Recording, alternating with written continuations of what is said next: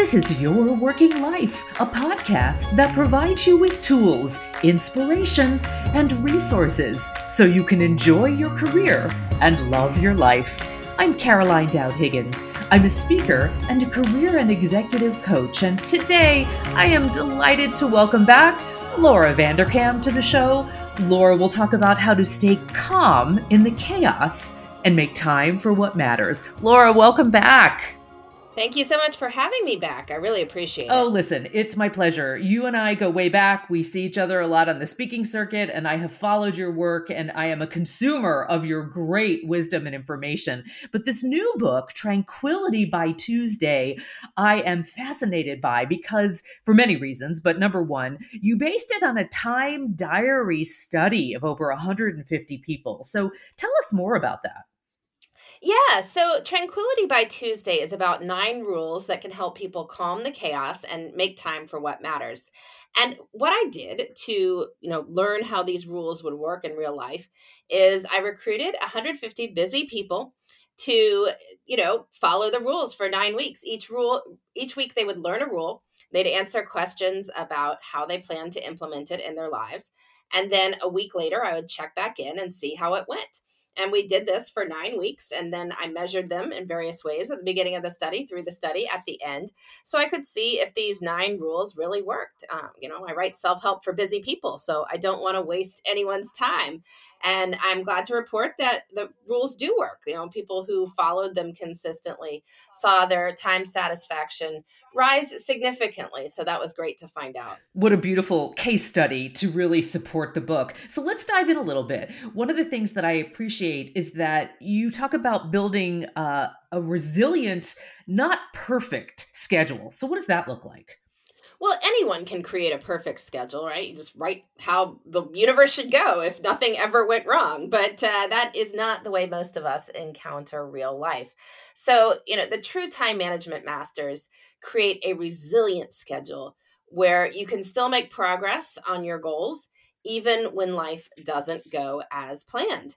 And so, you know, one of the rules, one of the Tranquility by Tuesday rules is to create a backup slot which is basically getting at the concept of building in open space to absorb things that happen. Uh, many people, you know, finally make time for some big work or personal priority. You know, you've got that meeting set up with somebody that didn't have to happen, but you really wanted to make it happen. It's important to happen. And then, of course, there's a huge emergency immediately beforehand. And it's very frustrating because things get bumped. You know, we, we meant to do something and then life intervened. But it's the equivalent of you know, if you've got a ceremony scheduled in the summer as outdoors when they set a rain date. Um, if anything is important to you, you don't just need one time for it to happen. You need a backup slot where it can happen if it doesn't happen the first time. And then when life comes up, life intervenes, the chances of your priority happening rise tremendously. And it's really more of a mindset. You know, I'm not saying that there has to be a specific spot for every single thing in your life, but if you leave open space in general, then you have the opportunity to get to things that didn't happen because something else came up. And and so I find that when people do this, life just feels a lot more calm. It feels like we can do things. We're not ending the week feeling like, well, I didn't get to that yet again. Um, if you truly wanted it to happen that week, you probably made the space for it. I love that, and I think resiliency is such an important quality anyway. You know, we talk about emotional agility, and my goodness, the pandemic journey has taught us that we we are dealing with ambiguity whether we like it or not. So this kind of creative resiliency is is good on on so many fronts. Yeah, and it's really all about how we set up our schedules. If you set up a schedule where everything has to go perfectly in order for your life to work, well, that's a pretty tall order because most of the time life doesn't go perfectly. And you know, people get upset about this. They're like, "But I meant to do X or, you know, I would have done you know this if only this had happened." And that may be true, but we can't expect life to be perfect. Um, I'm all about creating a schedule that works even when life isn't perfect. So, Laura, what about what about what I call white space on the calendar? That creative think time, process time. Is that something that we should be intentionally plugging into our days? Well, I'm always a big fan of building in thinking time. Uh, I think that's a separate thing from building in open space to absorb the overflow.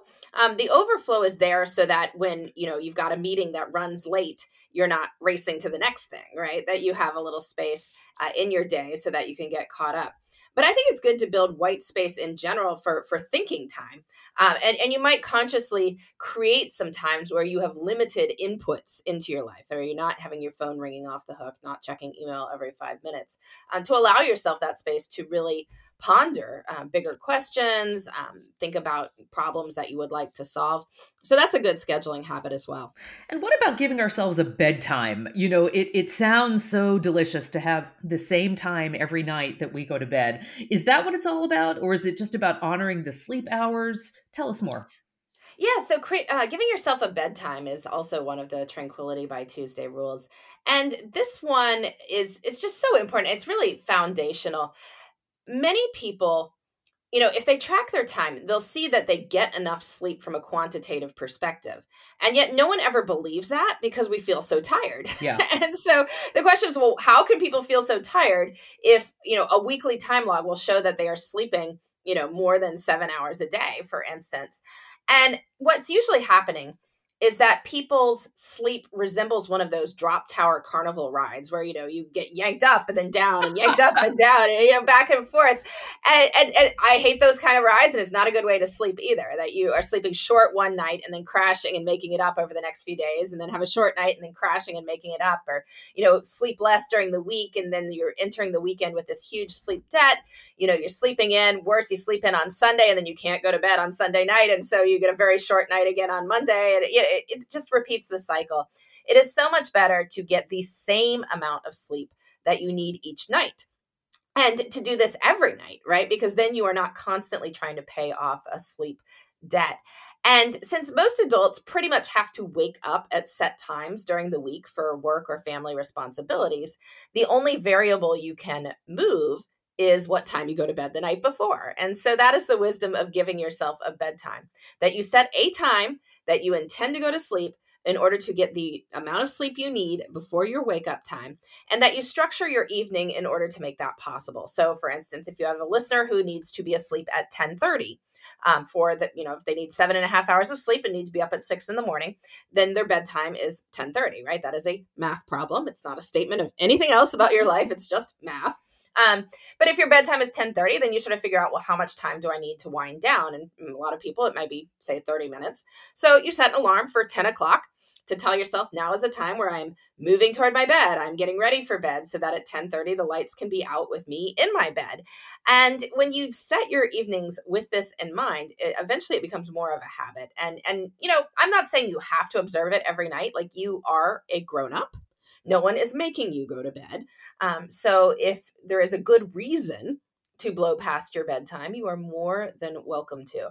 But I find that having an official time nudges you to make a conscious choice. So if you aren't doing anything that justifies staying up past your bedtime, well, yeah, may as well go to bed. Well, and I am a big proponent for a good night's sleep. I think it just makes us healthier and well. And I so celebrate that you have more control over the morning if you get a good night's sleep and have that routine.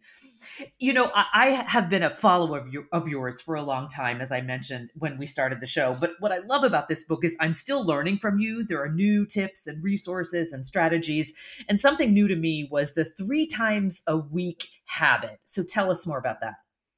Yeah, so I think for many busy people, we have various things that we want to do in life and we know would be great, we'd enjoy, they'd be meaningful to us. You know, these are things like, I don't know, exercise, lifting weights, uh, practicing the piano, getting together with of friends or you know connecting with your partner eating family meals all these sorts of things that we know are good to do and we feel like we just don't do them enough. And what is often happening is that people think they need to do these things daily because they're thinking of their lives in days. And they get to the end of the day and see that most days they haven't done it. So they feel defeated.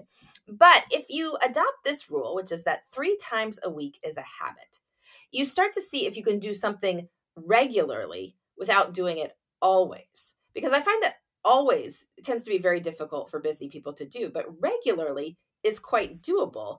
And when something is doable, then we do it. and we can adopt it as part of our desired identity. So maybe between, you know, work and crazy kids schedules, you can't eat dinner at 6 p.m. every weekday all together as a family, and that's fine. But can you find three times a week to eat together as a family? Maybe you do on Friday nights and Sunday nights, and you're saying, oh, well, wait, we're already eating together twice regularly as a family. All I need to do is find one more time to make this into three times a week as a habit. So maybe Wednesday is sort of a you know lighter day for your family and you could have a later dinner and eat it together and all of a sudden wow we're the sort of family who's enjoying regular family meals. But what i love about this rule is it's just a mindset shift that often when people say they never do things it's not that they're never doing them it's just that it's not as much as i want. But there is a world of difference between never and not as much as i want not as much as I want is something you can work with.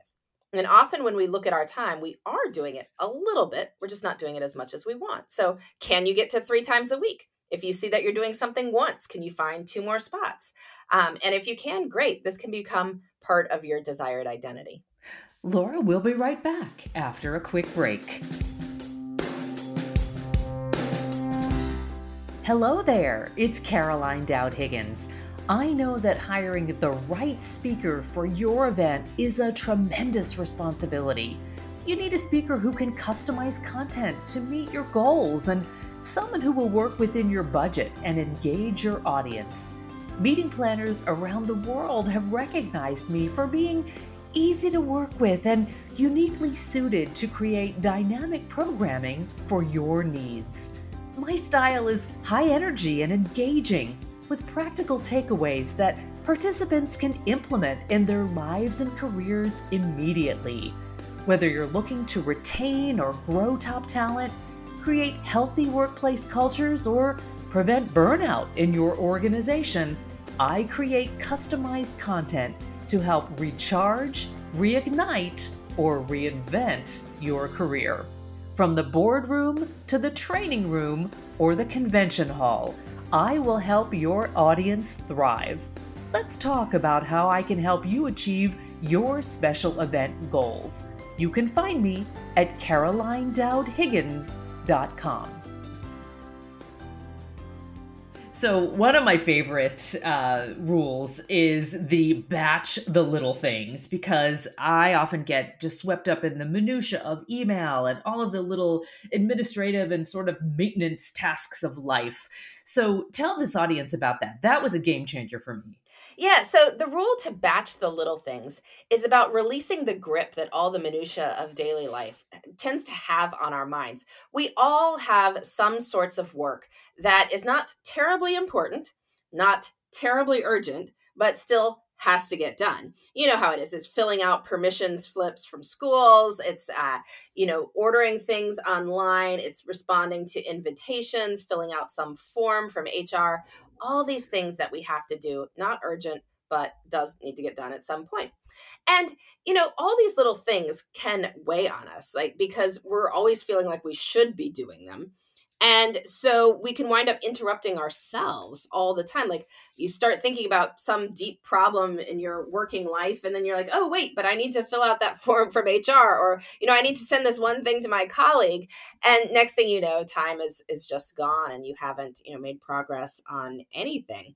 So I find that by batching all these little things to one chunk of time, either a small chunk during a non peak time during your work day or maybe a bigger chunk on Fridays, you release some of the guilt of not doing it the rest of the time and also keep it from being a temptation because oftentimes we do want to procrastinate right? We need to work on harder things but we're like oh or i could just order that present on amazon. And next thing you know that's an easy win you get the satisfaction of the easy win, but you didn't make the progress on the big thing. So choose a window, batch the little things. You can leave the rest of your time open for stuff that matters. You know, I appreciate the releasing of the guilt too, because there is this emotional angst often when we don't get everything on that proverbial to do list. But what I love about the end result of following these rules is it also increases high performance and productivity and efficiency so that the benefit is is tangible. Yeah, well, certainly when people started batching the little things, they found they were making more progress on their professional goals. Uh, you know, they weren't starting the day with like, okay, well, I've got 20 things on my to-do list i mean maybe two are big things that really i should be tackling but hey i can knock off these 18 really quick in a row except then it's like 11 o'clock in the morning you've got a meeting and then it's lunch and then your energy crashes and you don't get through the stuff that you really in fact needed to do that day so by batching the little things we spend the time that we could do big important work on the big important things and put those little things that don't matter as much at a time that is better used for them so your title is Tranquility by Tuesday. Why Tranquility and why Tuesday? Well, Tuesday is an easier question. I see it as the most normal day of the week right? If you think about the other days of the week, they all have their own baggage. I mean, Mondays, there's like, oh, Mondays. Uh, Fridays, we're saying, thank goodness it's Friday. Weekends are different from weekdays. So I guess theoretically it could have been wellness by Wednesday or thriving by Thursday. Uh, but to me, Tuesday just represents the most normal day. And so if we can change how we spend our life on an average Tuesday, that is a different problem that we have solved than saying, well, how can I have, you know, great vacations or awesome weekends or anything like that? No, we're, we're talking about life as it truly lived in a normal day. As for tranquility, I think a lot of busy people are constantly telling themselves this story that like oh there are all these things i'm going to get to you know next week when life is next less busy or next month when life calms down then i'll be able to do this. After the holidays when things aren't so crazy anymore you know it just keeps going on like this. And eventually you have to realize life is not going to be less crazy next week. It probably won't be less crazy next year.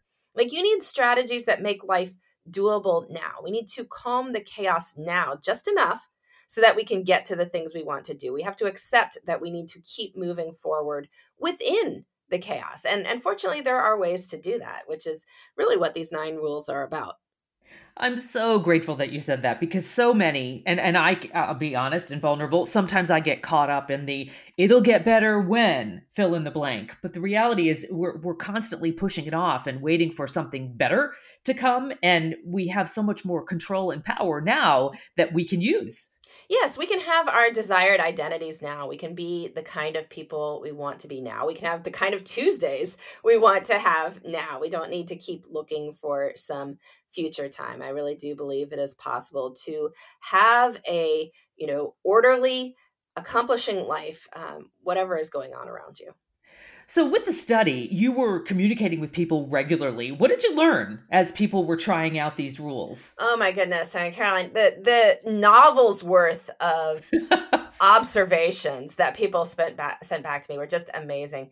The upside of doing the study this way is I would send an email describing what the rule was uh, every week to people, and I'd ask them questions, and they would respond to the questions, and so I could see the responses. And I had some worry that very busy people would give cursory responses uh, to you know like, do you have time to do X in your life? Do you feel satisfied with this? And they're like, yes or no. but people gave me all sorts of information to work with. I mean, people talked about those feelings at the beginning of the study of life being chaotic, of feeling constantly behind, of getting to the major things on your to do list, but never making progress on your goals, of feeling like you're constantly playing catch up, or, you know, you do what you have to do, but life feels like a slog.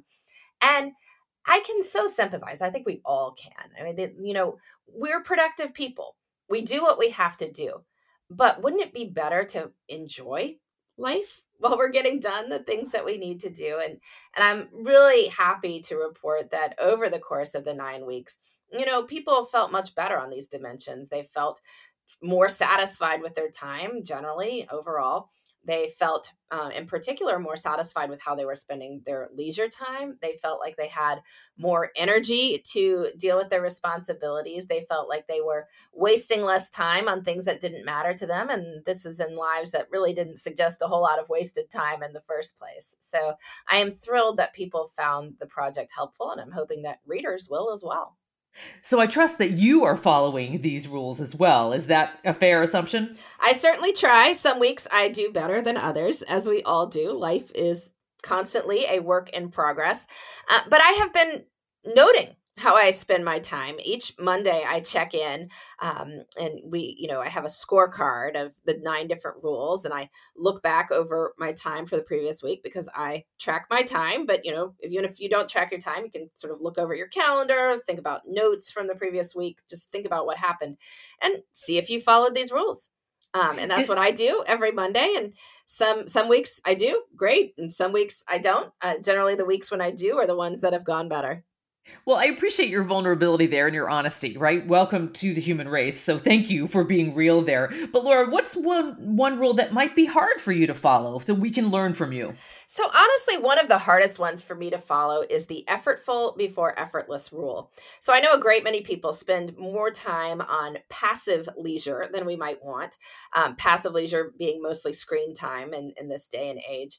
Uh, you have small bits of time open up, and what do we do? We pick up our phones, start scrolling scrolling around on Twitter, Instagram, any of the other places, or reading through headlines that we really didn't need to read. And this is leisure time. It just doesn't feel like it, right? It doesn't feel particularly rejuvenating. Um, and and sometimes you know at night after the kids go to bed or after you're done with your chores, people can turn on the television, sort of scroll around to different shows and not really find anything they want to watch. And then next thing you know, it's your bedtime or past your bedtime.